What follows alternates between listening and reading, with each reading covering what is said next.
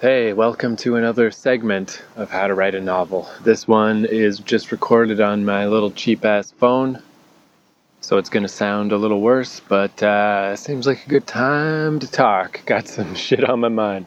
Really, I guess, especially with this traveling I've been doing lately, this is a uh, more of a podcast just about the process of my life, I guess, than it is about writing, but I think that's kind of appropriate anyway because I mean, there's only so much to say about writing in a vacuum, you know? Like, I really do think it's like the process. If you can figure out a process that integrates with your life, that's the real trick. So, to talk about writing, you got to talk about your life, you know? It's like the two things go together. You can't strong arm it. Because, you know, one of the recurring themes of this podcast is all the years that I thought of myself as a writer and uh, you know pretended I was a writer. I mean, I was. I was writing, but I never finished anything. You know, because I didn't have the process down, and uh, now I do more. Anyway, still in Tokyo. I'm in a park. I was all by myself, but a lady just walked in, and now I feel awkward. So maybe I'll wait till she leaves. Although it's not that weird that I'm talking into a phone. I guess it's less weird than when I have my big uh, audio recorder talking into a phone is kind of inconspicuous. Basically, though, the uh, mechanisms of the world are grinding away and are pulling me back. Like, not immediately, but uh, man, I don't know. Where to even start? Well, okay, so that last segment, I was talking about writing a chapter that I knew wasn't good, you know, but it's like, okay, it's all right, just keep moving, just keep pushing forward. But even while I was saying that, I was kind of denying the process that I already know is how things work because my whole thing is to write consistently but slowly. And I'm going to talk some more about that, about why I go so slow. But one of the big benefits to going slow is times like this, is times that things are kind of not working out right, that I feel something inside me that says, like, this isn't quite right. This is not quite the chapter it should be. Things are not quite moving the way they should be. This could definitely be better. And I think uh, this is where a lot of stories can go wrong if you write X number of words a day, if you write X number of hours a day, if you push, push, push yourself, which, as I said last episode, I mean, if you're just trying to grind out romance books or something, like, hey, more power to you. You got to do what you got to do. But I don't want to do that. I uh, don't mind going slow because I want to try to write the best book that I can. Like, I'm not going to make myself insane about it, you know, so that I never finish but I do want to try to write the best thing that I can. I want to feel good about it to myself. I don't want to have any doubts within myself that I did the best I could do. And if it never goes anywhere and nobody likes it and never gets published, I think I'll be okay with that because I'll know I did the best I could. I'm not under any specific deadlines. I'm not under any particular financial pressure. I don't have any reason that I need to finish this book it's okay that it's taken me like it's going to be like a three year process or something to write this book. And I'm kind of layering it. You know, I'm writing more than one thing at once, which I think will help offset in the long term. It'll help offset this slowness. Like, it's going to take me a long time to finish this novel. But at the same time, I'll have another novel two fifths done and another novel, you know, an eighth done, you know, like coming in behind. I'll have other things that are making their way through the fucking factory that is my little brain. So I was thinking specifically, I did these podcasts when I was in Toronto last, where I remember I was on the Secret Beach, I think is the episode, or around there, because it was this beach that I found near the water treatment plant in the beaches neighborhood of Toronto.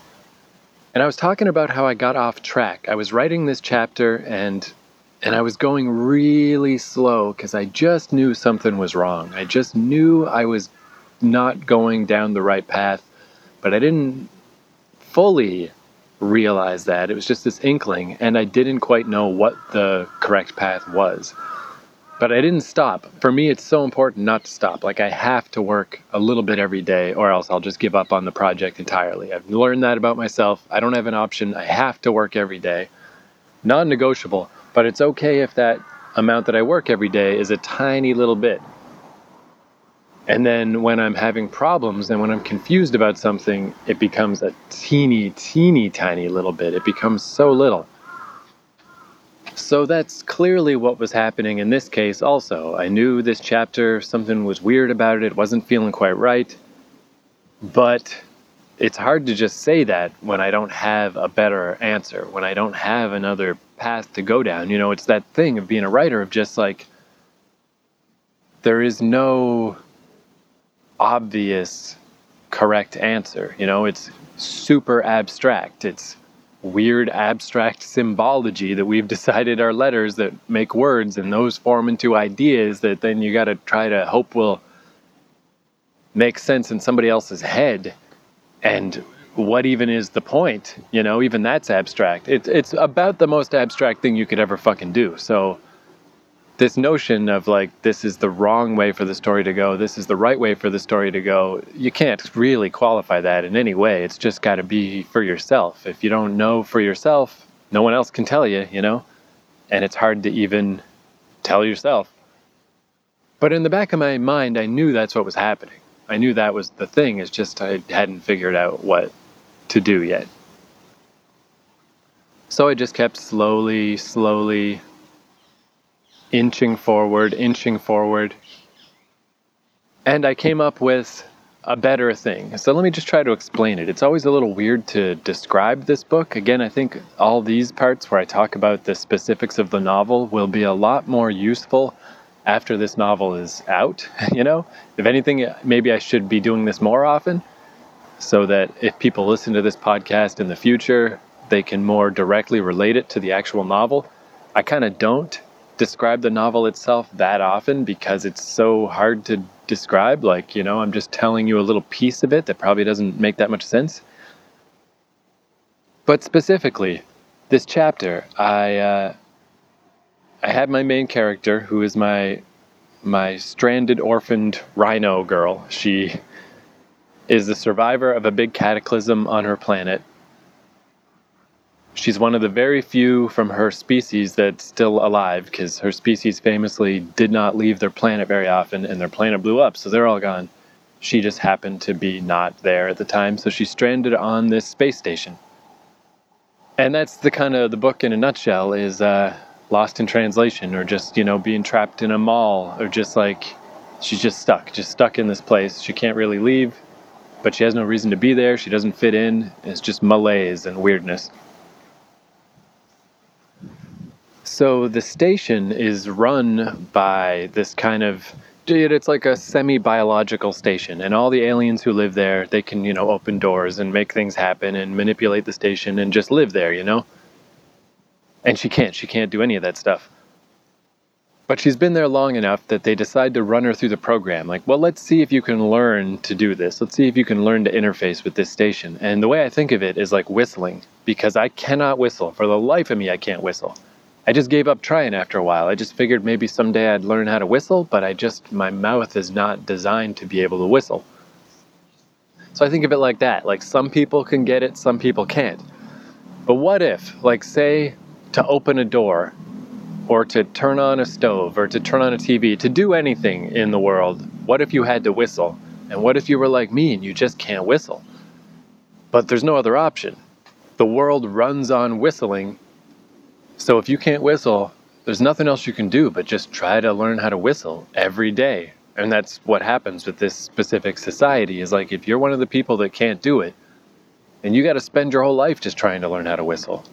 And it might take a really long time, but you're going to figure out some kind of way to do it because you don't have any other option. You're shut out until you learn how to do this thing. But of course, it's not whistling, it's just abstract. You know, it's like but it's like when people try to describe to me how to whistle. It's like, well, just move your your tongue like this, move your mouth like this, and uh, like, well, it doesn't work. Like whatever you're telling me doesn't work. I can't do this. I don't know how to do this. So that's what happens to her with this station. They run her through the little program, and it flares up, and it seems like it's working, and then it doesn't work. later it's going to flare back to life, and that's going to lead to the whole ending I described last episode where shit blows up and things get crazy. She's going to get super control over this station eventually, but for now, she has none. Like it flared up for a second, it went away, doesn't work, and she's trying to pretend she doesn't care. She's trying to pretend it doesn't matter. But she keeps trying when no one's around to like open a door, open a passageway. She's trying to like, she's almost embarrassed by herself that she is compulsively trying to make this thing happen, is trying to make this thing work, but she doesn't know how to do it. She's so abstract. She really doesn't know how to proceed any further. It just frustrates her like crazy. And she's ashamed that it doesn't work and embarrassed that she cares. So I have her in this chapter climb up the side of the, the space station. It's like a big dome, is the main central area. And she kind of, there's these like weird outcroppings on the walls she just climbs up them sometimes as like exercise just to get away from everybody. So she climbed way up the wall, almost to the top, where she knows there's like an access passageway that she's seen opened before. Just so no one can possibly see her, so she's totally alone, so she can just focus on trying to open this door with no one around and no one to get in her way. Just try to open this door and it doesn't work and it doesn't work. She doesn't know what to do and she's crazy frustrated. So uh, there's these like overpass things, like pedestrian overpasses in this main area of the station. Just big arcs that people, that the aliens who live there use to speedily traverse the station. You know, they go up the arch and down the other side, just just speed along. And I was to have one of those be close enough, beneath her and close enough that she could leap down onto it, which is just a crazy thing to do because if she missed, it's this huge fall and she might even die. But just like, just to do something, just to shake up her day because she's so frustrated and feels so trapped that she just jumps. And that was it, really. That was the chapter. All the aliens traveling on this this thing have to uh, screech out of the way. She's fucking up all the uh, the commuters. And one of the little flying there's these little flying taxi transports that fly around inside the station. So one of them comes by, picks her up, flies her down. That's kind of it. I didn't have any. That was kind of it for the chapter. It's just a short little weird chapter. I obviously didn't really have it fully fleshed out. So that's what I was saying in the last segment that it just feels wrong. It doesn't feel good. But then it like by going slow and taking my time because again like there's no way to i mean i guess this thing i'm describing about learning how to whistle or how to open a door in an alien spaceship really that's the process of writing also. You can't force it. You can't find a way to just do it. It's all just it's just you just gotta wait till it connects. You just gotta hope that you figure out how to do it. And you can't force it. You can't push it. You can't go too fast. So with this chapter is similar, but I just shifted it around a little where I was like, I don't know if one of these pedestrian archways would actually go anywhere near the wall. Probably it wouldn't, you know, probably she wouldn't be able to leap down to one because why would it be so close to the wall? So instead, I thought, what if one of those transports was flying below her? And her species is all about impulse. They're all about don't think, just act. So she doesn't think, she just acts, she just leaps down onto the thing. She's like calculates in a split second. Like she thinks better without thinking, type of thing. Like if she thought about it, of like, what's the trajectory of this thing? When do I leap? How do I leap to land on it? Either she would do it wrong or she just wouldn't do it. So she's been trained since she was a kid not to overthink things. She just does it. So she's feeling frustrated, she's feeling trapped, she sees the transport and she just jumps. She just jumps down. She's like, I'm to land on that fucking transport. And she thinks about it so little that on the way down, that's when the thought hits her that, like, if that guy changes course, even a little, I'm going to miss him and I might die. Like, well, too late. Here I am. I'm doing it now.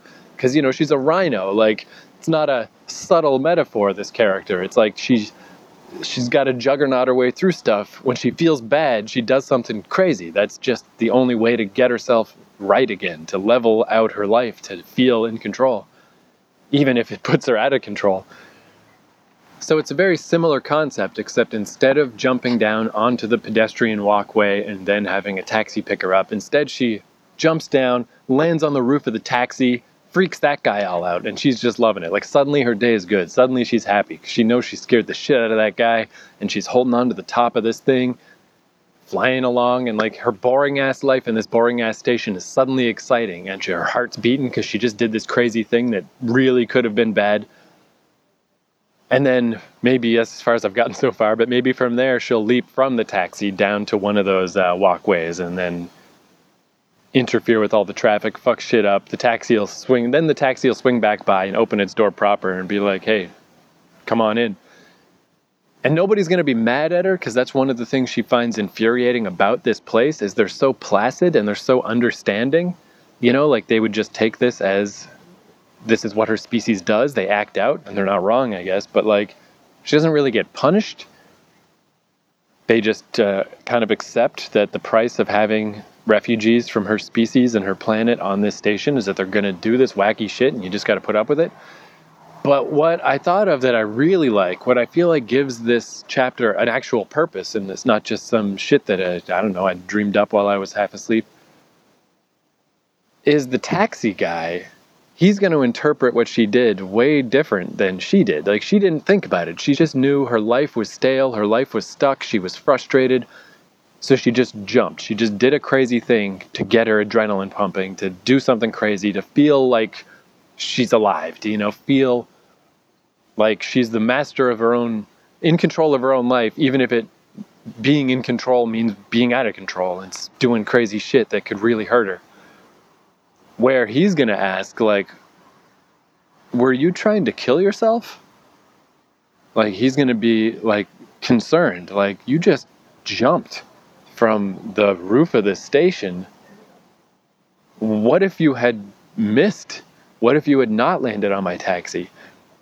You might be dead right now. I mean like maybe you'd survive. Maybe but you'd be real fucking hurt. Like what is this what are you doing? Uh, are you okay? Do you need help? Like, you just tried to kill yourself. And that's going to, you know, she's going to be taken aback by that because just, you know, she's from a different culture. Her culture does crazy shit and defies death constantly and kind of that's how they that's how they consider themselves worthwhile to be alive is they defy death but when you see it from someone else's perspective, yeah, she just almost killed herself for no reason. What the fuck is that? Like, you know, you could take that to be this person is losing it because they're trapped on this station and everyone they know is dead and they're suicidal now. Where she would never think of it that way. It would never cross her mind to think of it that way. But to see it from that other person's perspective, it'll just be a weird moment of like, could that be what just happened? Could that be what I'm doing without realizing that's what I'm doing? Am I, what am I doing? You know, am I, what if I died on this space station for no reason? What the fuck was that? You know, like she's starting to maybe see outside of her her social conditioning a little bit because she hasn't been on her planet in some time and there's no going back and there's no people of her species, you know, feeding her cultural norms anymore did she just try to kill herself? You know, like so. Anyway, the, basically, long story short, a way cool chapter now. What was just a, a I don't know why I'm writing this chapter, a seemingly pointless chapter. I really think that's going to be a nice moment. Like that's going to be one of those pinpoint moments in the story. Because to me, like I don't, I've never been into like action stories. I'm not interested in that. What I'm interested in is psychological happenings, you know, uh, social situations and mental okayness or lack thereof. And that's definitely like that's such a neat thing that had never crossed my mind. Like it's not in any of my notes or anything that because I still don't think of her as a suicidal character and I don't really think of her actions of as suicidal even though she just did something dangerous. But I think that's so neat that I'm kind of keying into these two cultures. Like, it really is a simple book in some ways. It's just two cultures. It's like if there was Star Trek, but it's only two cultures. It's not a, not eight of them, just two. And I'm starting to like really be able to see both sides. This culture thinks this, interprets this behavior this way, and the other one interprets it so far the other way that it's Like instead of interpreting it as a reinvigoration of life or a reassertion of like I'm alive and I'm vital, they see it exactly the opposite way. You just tried to kill yourself. You're trying to kill yourself. What the fuck is wrong? Like we know what's wrong, but I think it's really wrong. Things are going way more wrong than anybody really was giving the situation credit for.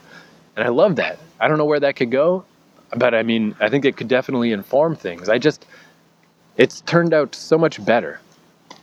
So, once again, the beauty of slow, the beauty of slow and steady. Don't give up on a story, but don't go too fast. Just inch along, inch along. Let your brain unravel the situation, let your brain figure things out. So, that's the about writing itself part of the podcast. Now, I want to talk a bit about. I was thinking about this, about because I'm so invested in this. I mean, it's been the story of this whole podcast is I think you should write every day and I think you should write slow. But I think I'm starting to realize way more where that comes from, you know? Like specifically for me, just my just how I am internally, how my internal just the the the way that I'm comfortable, the way that my brain feels okay about life because like this whole traveling to Japan thing, everything fell to the wayside except writing because I've trained myself so much over the past two or three years to write every day and to only write a little bit each day. I held on to that. I kept doing that. Everything else fell apart. The documentary I'm working on, all the podcasts I'm editing, all these different things totally fell apart, totally fell to the wayside. And writing would have too back in the day and it's neat to look at that and realize like wow that two or three weeks that i couldn't get my shit together at all because i'm in japan and everything's crazy and i'm just overwhelmed but i kept writing. And i love that. That uh, really makes me feel good that i didn't give up. But yeah i'm really starting to realize that this slow and steady thing which again it was like the key that unlocked the door for me that made the difference between amateur writer and pro writer in my own mind you know of just like the writer who actually gets things done and the writer who didn't is not pushing myself too much, just expecting a little bit of myself every day, but at the same time, never missing a day, making sure I catch that little drip every day, like a pot of coffee percolating, one little drip. Every day I get a little drip, so I can't miss the drip because I need those drips. They're very small, so every day I got to get the drip. But yeah, I've been realizing that that idea of working a little bit every day really is just how I am because I cannot handle stress. Or, I mean, I can, but I, I definitely hate it. I really hate it. Where there's obviously people that, you know, there are people who are, I think, I mean, I can only assume from observing other people, but, but more comfortable when they have more work. They like to have that certain amount of pressure, it seems, on them. It's like it holds them upright, it keeps them steady, it keeps them, uh, you know, moving. I mean, I think my mom is like that. She just has a way better work ethic than me. She likes to work, she likes to be busy, she likes to have things to do. But I'm not like that though, is the point I was trying to make is that work ethic I do not have. I can't I can't take it. I never could. Ever since I was a kid school and then like Boy Scouts. And school just got worse and worse from junior high to high school. And like university there's just no way. There's just no way I could handle that. Jobs the only job I stayed at a long time was working at a comic shop because it was very easy and it was fun. Being a film projectionist was medium stress but I liked it. I would have stayed at that job but it stopped being a job but just yeah jobs. I can't stay at jobs. I can't take the pressure. I can't take it. I hate it. It makes me so miserable. If the pressure of life just kept pushing at me if like to be part of society to be part of the world you just need to deal with this stress all the time. You just need to have these jobs and you need to have these bosses. You need to have these people making you feel like an asshole all the time pressuring you, stressing you, telling you what to do, I would just be homeless. I would just be homeless. I just would. I would not deal with it. I wouldn't do it. It's not okay. It's just my the way my internals work. I just can't do it. I won't do it. you know, I just won't. So I think it's not coincidence that that's how I approach writing also. I cannot write 2,000 words, 3,000 words a day. I cannot sit there for four hours a day. I can't do it. I won't do it. you know, like it just makes me overburdened. It short circuits the whole system. It makes me give up. It makes me stop. And that's why it's been so valuable to realize that as long as I just work a little bit each day, then I can make it. Then I can do it. I was thinking the other day, like, it's like I'm an ant carrying a sunflower seed across a football field. I can only carry the one sunflower seed. I can't pick up a second one. I don't have the capacity. I can only carry the one, and I got to carry it all the way across this football field. It's going to take forever. But I'll just carry the one little burden, and I'll just keep marching and just keep marching, and I'll make it. Whereas before, I would always try to carry too many sunflower seeds or try to move too quickly and I just fail. I just in this situation if I were an ant, I guess I would just die. I don't know. I just can't do it. And what really brought this into sharp relief for me lately is cuz I mean the main pressure in my life was school. And once I got out of school and I never went to university, it's like okay, that pressure's gone. And then jobs, terrible stress, horrible stress. You know, as soon as a job gets to be too much, I just quit. I'm like, I don't care what happens, I can't do this anymore. But I go these long stretches between jobs, and I don't hesitate to quit a job when it gets to be too much. Thank God I've got my mom who can just, you know, smooth out these times in my life because I would just be homeless. I just wouldn't do it. I just wouldn't, you know? And then I guess uh, I mean relationships too, be they romantic or even just friendships. If it gets to be too much, if it's too much stress and too much pressure, it's like I just it's over. It's done. I don't know what to do anymore. You know, I just don't know what to do. And arguably, I guess um, maybe I could get past these things. You know, like if I exposed myself to more pressures and more stresses, maybe I'd get better at it but I don't have to, so I'm not. and maybe I wouldn't. Like I think this is this is just how I've been since I was a little kid. I think the world moves too fast, the world expects too much. The world has too much pressure. Not the world, but just society. Just to be a basic member of society is too much. The 40-hour work week and the commutes and the sit still, do this work, do what we tell you, it's too much and I it's too much and I, I just feel like the world is wrong, not me. Which is a crazy thing to say, but I can't help but feel that way, right? Like that's just me. That's how I am. That's how I've always been. When this world is pushing on me and making me crazy as a five year old kid, I never thought it was me that was wrong. It's like, why is the world doing this? Why are people like this? What the fuck is the matter with them? And I think there's a certain argument to be made that it's because people are just they're the workers and uh, they that's what they're meant to do. And i'm not. I mean that slips into megalomaniacal territory of like oh i'm not like everyone else but but i really think it's kind of true and like that's a weird catch 22 of you know if you're the the worker drone and you're the the queen bee is that being being the person who's not the drone is not necessarily a position of strength because you cannot bear to be the drone. You can't do it. It's a huge weakness. I can't just fall into line. I can't just do what everybody does. I'll be homeless instead. Either I'm in some kind of position of some sort of authority or some kind of personal power which at this point I only have because I'm lucky enough to have a family that can support my crazy shit, or I'm homeless. You know, that's it. I can't do the middle ground. I can't do the normal thing. So either it all works out and I become a person who manages to stay above the the fucking the waves or I sink right to the bottom that's why I don't feel like it's like some megalomaniacal statement to say that I, I'm not just one of the one of the many or just one of the normal type people Because it's not like I'm saying, oh, because I'm great, I'm so special. There's a million people like me, but we are just the downside to being this different class of person is you have to be that.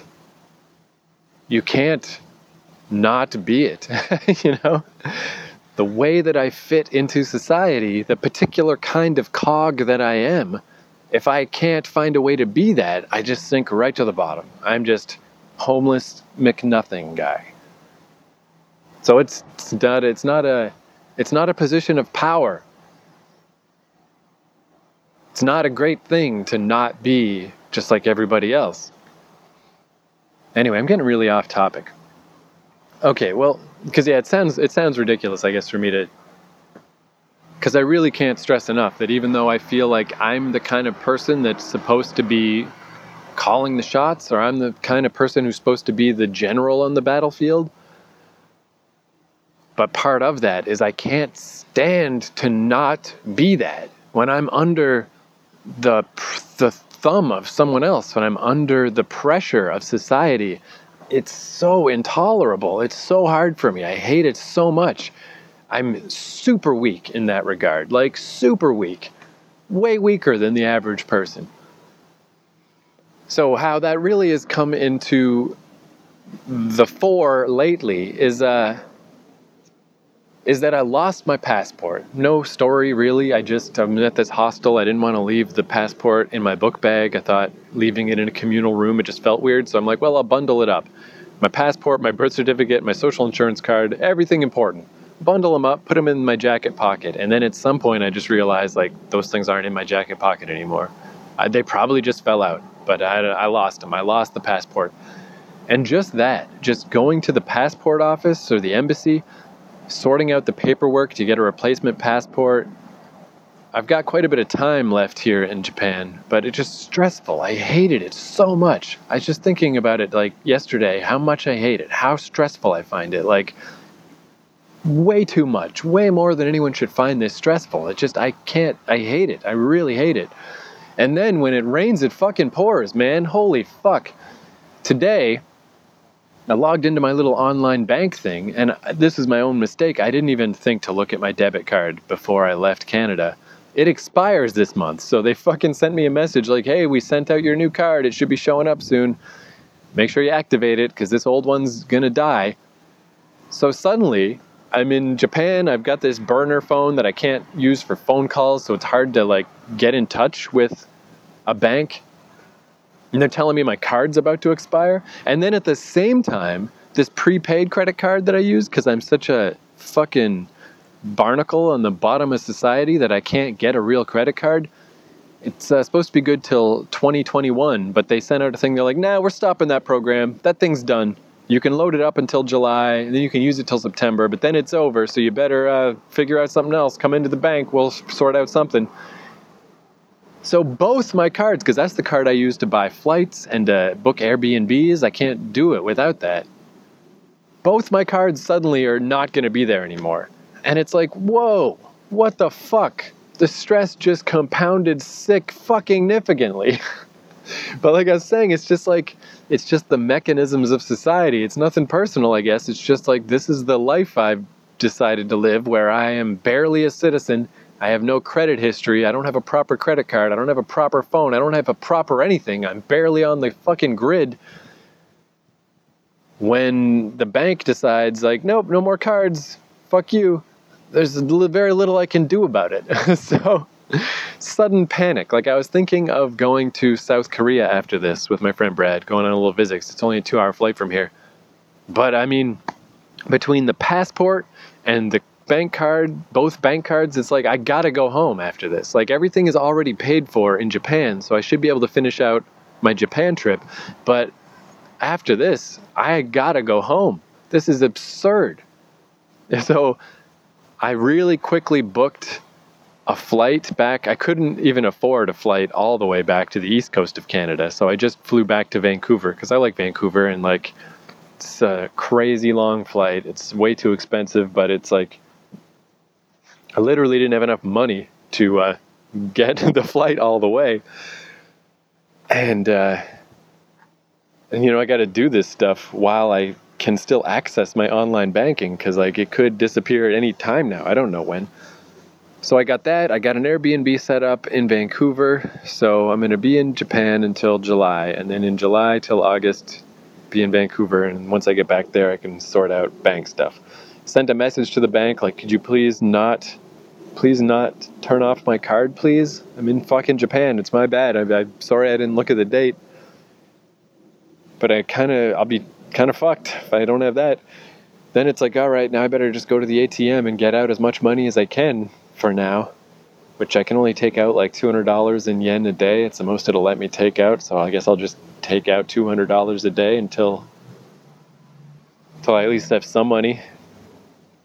And I had to make sure I leave enough money in the bank to deal with all this visa shit because it's fucking passport shit, I mean, because it's really expensive too and that's still stressing me out of like I don't have all the proper stuff and guarantors and whatever. I managed to get my mom notarized a copy of my birth certificate, so that's good. Printed it out at a 7-Eleven. That should help a little, but then uh, hopefully that'll all work out while I'm here. And I'm flying to Fukuoka in the middle of this Japan trip because it's like a 40 minute flight, tiny little flight but I won't have a passport. And I'm looking at the stuff online and I'm like, I think that'll be okay because it's just a domestic flight within Japan. I hope that'll be okay, but who the fuck knows? The lady at the embassy was like, hey, I don't know. But I don't have, I mean, it's all pre booked. I don't have any choice. I only, I have nowhere to stay if I don't go there.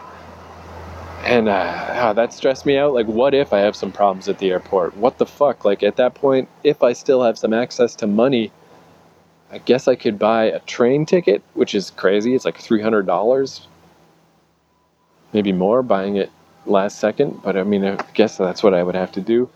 But basically, though, since all the flights and the Airbnbs and stuff are all paid for already up to to arriving in Canada, I should be okay. Very worst case scenario, if I can just make it to Fukuoka, I can borrow some money from Brad. But just like, what the fuck just happened, you know? Everything fell apart today. And I was so fucking stressed. It's just awful. It's just awful. It's like, holy shit. What the fuck is this? This stress, this this the bureaucracy of the world. I can't deal with it. I can't do it. It's crazy. I hate it. I hate it so fucking much. But it's all, I mean, now it's all, now just, it's really just the passport thing. I just hope that goes okay. There's so much shit with the passports, and it's like, dude, I'm me. Look, here's my face.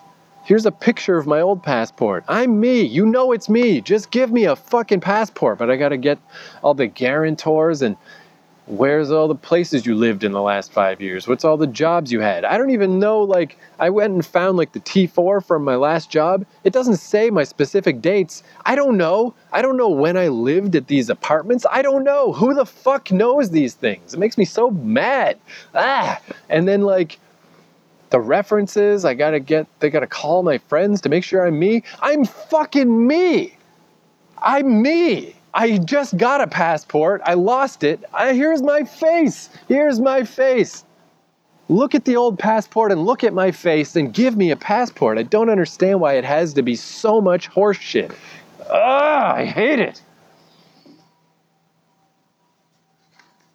I have to be, you know, like I have to I can't I can't be under the thumb of bureaucracy like this. I can't take it. I think of like Napoleon or something. I don't think he could take it either. I doubt he could. Like, if you're not meant to, I mean, there's no way to say it without sounding like a douchebag, I guess, but. But a drone can't pretend to be something else, and a queen bee can't pretend to be something else. When the queen bee has to be a drone, it's fucking brutal. I can't do it. It's a, a huge weakness of character that I have. But it's what I am, it's how I am. And I just, ugh. I got to get to a position in life where I have more efficacy than this. But I can't get there by going through the normal pattern, by going through the normal stages of life that a normal person goes through because I can't stand that. I have to, that's why all this bullshit about like, I gotta write a great book, I gotta do a great thing, make a great documentary, be a great something. Because that's the only way for me to get out of this fucking hole that I'm in. It's just the way I am. It's just the kind of fucking cog in the machine that I am. I gotta find some way to not be just blown around in the wind like this. But my way out is to shoot for stardom of some kind. It's not to go through normal paths because I can't stand it. It's all or nothing, man. It's like figure it all out or just be the biggest fucking loser possible. And there's just no middle ground. Anyway, I'm obviously very stressed out. so, editing this podcast will give me something to do. Maybe it'll get my mind off of this shit. Realistically, I mean, I got things sorted out. If worse comes to the very worst with this passport, they can expedite one. Like my last little bit when I go to Fukuoka, then back to Tokyo. If somehow things are wrong with this, then I should be able to just throw money at them till they give me a quick passport. Because even to fly back to Canada, it turns out I need a passport. Like at the airport, you need a passport. It's just like, fuck me. I thought I could at least go back to Canada without this bullshit. But then I'm about to be locked out all my bank cards and just like, fuck, man. Ugh. Hate it. Hate it so much. Anyway, in the meantime, I guess I'll just keep plugging away at this fucking novel, right? Nothing else I can do. I don't know, man. I just, uh, I don't know what to say. I don't know what to do. I don't know how to end this. Don't know nothing.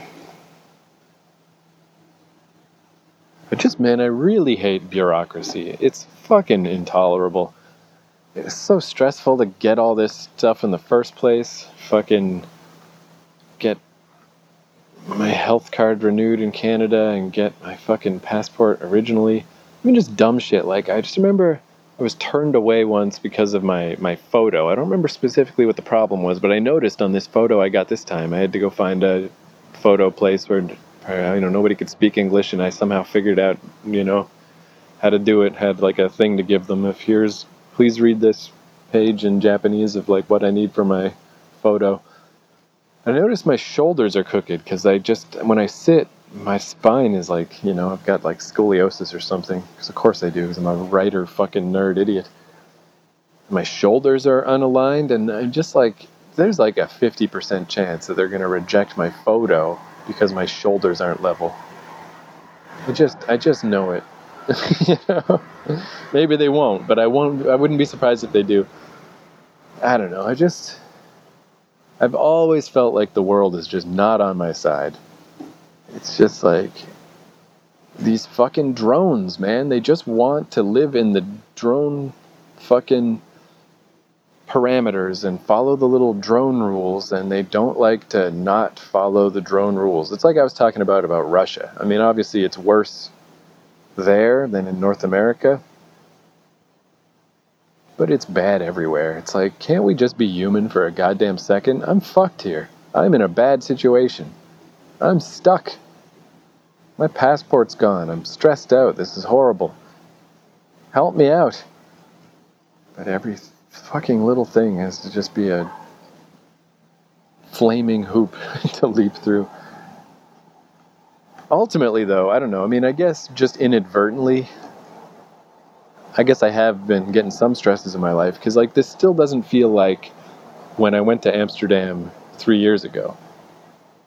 And that stress of being in a foreign environment is the whole was the whole impetus for this novel because it was so brutal that I just had to get out of there. This stress is not like that. This stress is weird. It's like I feel it all along, all around my body, all in my extremities. My fingers feel stressed, my arms feel stressed, my shoulders, my legs but my my heart, my soul or whatever, right in the center of my chest doesn't feel it like it did when I was in Amsterdam 3 years ago. Like that was just deep deep in my core stress.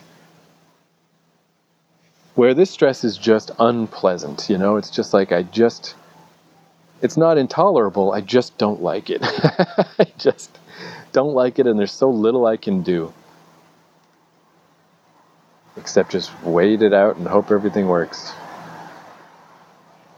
Try to look at the upside, you know. I've got this kind mother who helps me in these situations against my unkind bank and my unkind consulate and all the uh, gigantic grinding mechanisms of society that do not give one fuck about me being stranded and with no money. and I don't know this mythical authority over my own life. I mean, maybe it, maybe it's never coming. You know, maybe Kanye West loses his passport and he still has to go through a lot of shit. It's possible. I mean, I feel like money would uh, smooth a lot of gears, but I don't really think a lot of money is in my future. I don't know. I guess really, ultimately, just pay more attention to when your debit card is going to expire and don't lose your passport. I mean, it's basically all my fault. The prepaid credit card isn't. That's a pretty shit move that they just pulled that on me, but the other parts were all my fault. So, uh, life lessons, you know? Fuck it. uh, anyway, thanks for listening to this rambling. Sorry it's so shitty and down downery. Oh, what can I play? What song of the day can I play? Let's not play a downer song because uh, fuck that. Let's play an upper song. Let's play All My Life by uh, Gigamesh. This song was on the soundtrack of uh, Saints Row 4, and it's such a good song. And uh, the music video on YouTube, somebody made a video for this song, all with footage from uh, Logan's Run, and it's really good. So, All My Life by Gigamesh, uh, a very bouncy, fun tune. Because really, you know, even this, I'm complaining a lot, everything's stressful, this is a bad situation, it's all kind of fucked up, but at the end of the day, I'm still just sitting in a park right now it's 99% likely that everything will work out fine. I couldn't go to South Korea, I just have to go back to Canada. But again, not tomorrow. You know, I still got another month and a half in Japan, all paid for. Sit around, sit on park benches, try not to spend too much money. You know, I'll just eat onigiri, which is what I do anyway. And fucking write up my book. I mean, really, it's all going to plan. It's all going fine it's just, you know, it's fine. It's really not that bad. Actually, yeah, one little, just to fucking end, just to try to, I'm trying to bring myself back down to earth. I don't know, it's so weird. I don't, I, I don't know, I'm not a fan of when I get all crazy about like, I'm supposed to be, I'm supposed to be the general, I'm supposed to be a queen bee, I'm supposed to be, not supposed to be like normal people. Like, I don't know, it almost certainly is just some kind of weird defense mechanism because I feel so fucking powerless and so at the bottom of things. It may be completely fucking just fabricated in my mind. It might not be true at all. I might just be one of the rest, one of the weak ones. Maybe just because I'm weak, I feel like I need to be strong, but I kind of think there's something there. I mean, I think that is what drives people to be to, to try to achieve, to try to have power, to try to have authority. It's because they feel weak.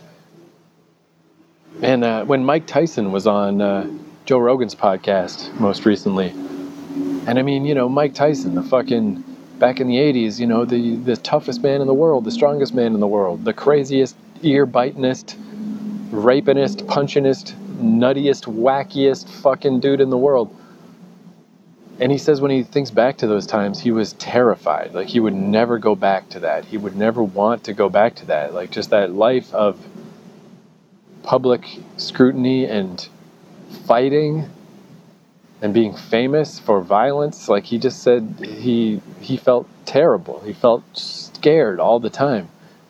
And it's just great to hear somebody acknowledge that, you know, because it's so obvious, it's so evident, it's so true like power isn't power you know? It's one of those catch 22s having power and having authority just means you have additional different kinds of burdens and like additional things you got to worry about. Additional what's the word i'm looking for? Fucking i don't know additional obligations? I can't think of the fucking word. And you probably only seek out these things because you have these parts of your personality and of yourself that feel very vulnerable and very weak so you want to make them more stable you want to shore them up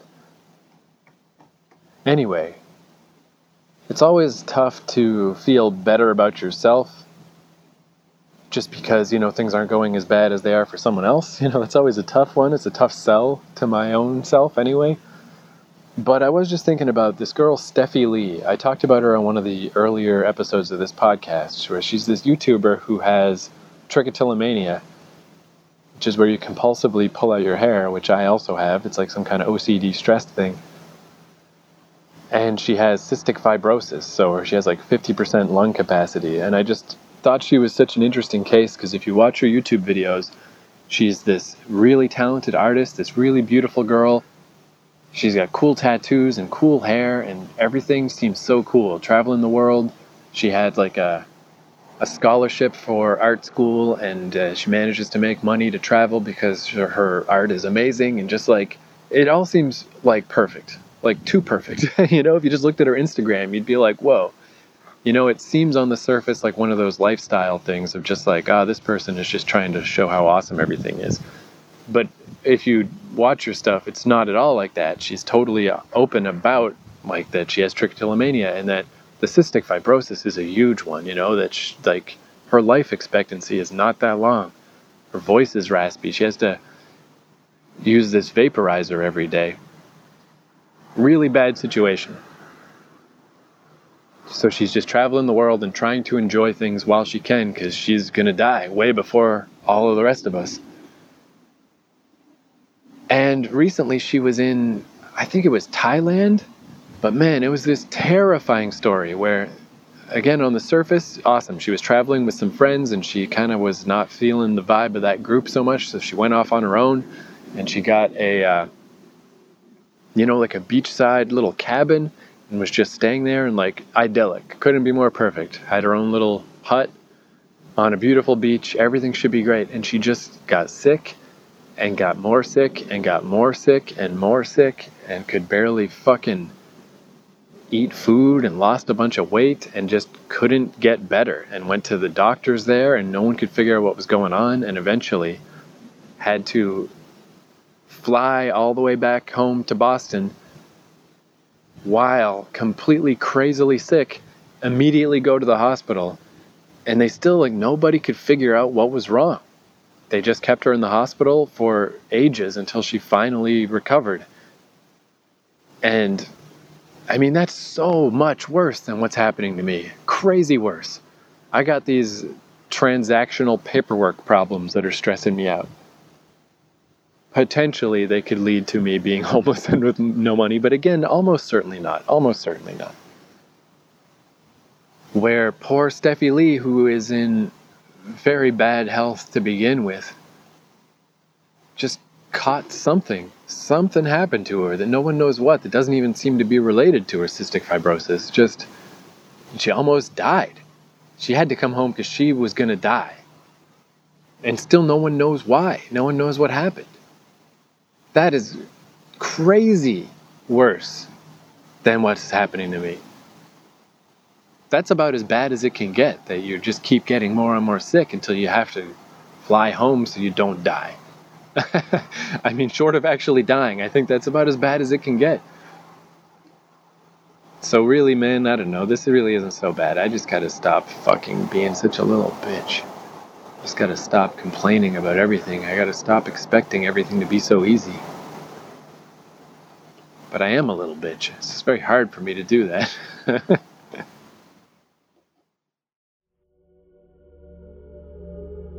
it's always a wake up call when I start coughing up blood. I feel like that's a weird way to start a video. Lately, I've found myself concerned more with just like superficial things and things that ultimately don't really matter. A few days ago, I started coughing up blood, which has happened to me before, so it's not like the scariest thing in the world, but it's still like kind of concerning and reminds me that my lungs could like collapse or fail at literally any moment. I think that experiences like that, like coughing up blood or any sort of experience that makes you realize how temporary this all is, can be really beneficial. It kind of makes you sit back and like reevaluate everything in your life. It makes you kind of question what you're doing with your life and if you're really living it in the best possible way and what the best possible way even is. So many people are just concerned with all the wrong things, I think, and maybe they've just never had an experience where they came super close to death, or they've never really, I don't know, they've never really thought about it. Think about how rare this is. Think about the fact that trillions of atoms came together somehow to form you. Trillions of atoms had to come together in such an intricate way that it created you. It's an arrangement so particular and so concise that it it has never happened before and it's never going to happen again. And these tiny particles, these atoms are working together for your whole life just to keep you alive so that you can experience this thing we call existence. But this is so temporary. Like these atoms are just devoted for you for whatever the span of your life is. And after that, they're going to disassemble and they're going to go off to be something else. We exist on this earth because it contains all the necessary things for our survival. But, like, do you realize how rare that is? Do you realize how rare it is for atoms to have come together to create us and to create this body and consciousness? And I don't know where it all comes from, but somehow it's happened and it's like a miracle that we're alive and we're existing on a planet like this. What I'm trying to say is this is so rare the fact that we're alive and the fact that we're in these bodies and we have the ability to speak and see and do all the things that we're doing. And look at what's around us. Like, what is all this? Why is this here? Why has everything aligned so perfectly? That we can exist on a planet like this and that we're even existing at all. I don't know, feel your heartbeat, listen to your breathing. You're alive and you have so much opportunity. If you live in a first world country, you have even more opportunity than people in third world countries. You can pretty much do anything that you want with your life. We don't know what happens after we die, but we do know that we are existing right now and we're on this planet and we should be making the most of it. We've figured out so much stuff. We've figured out how to take nature and turn it into a fucking airplane like that. We've figured out how to take nature and turn it into these clothes, into an iPhone, into a laptop, into cars. Like that's that's a whole other video in itself, but it's pretty insane that we've discovered so much. It's crazy to be living in a time like this where we're discovering more and more every day. The purpose of me making this video, what is that?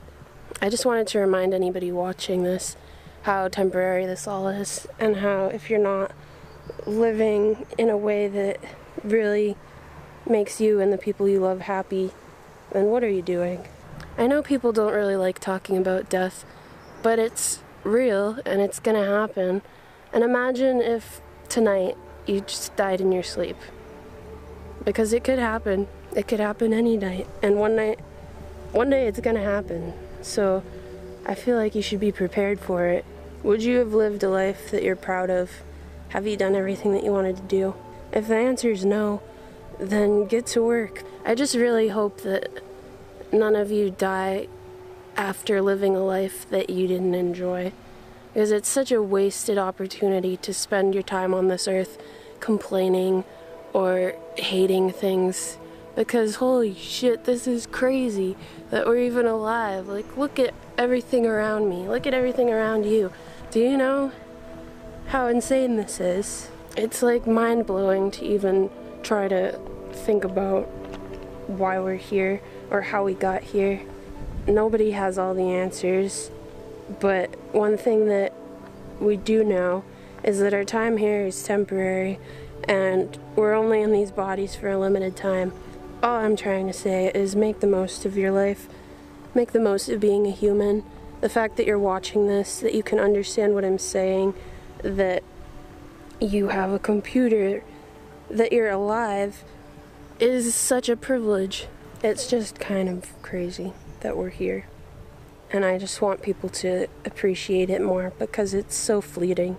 And you could you could be gone at any moment. Stop complaining because there's literally nothing to complain about. The fact that you're alive is an insane blessing. That's all I had to say.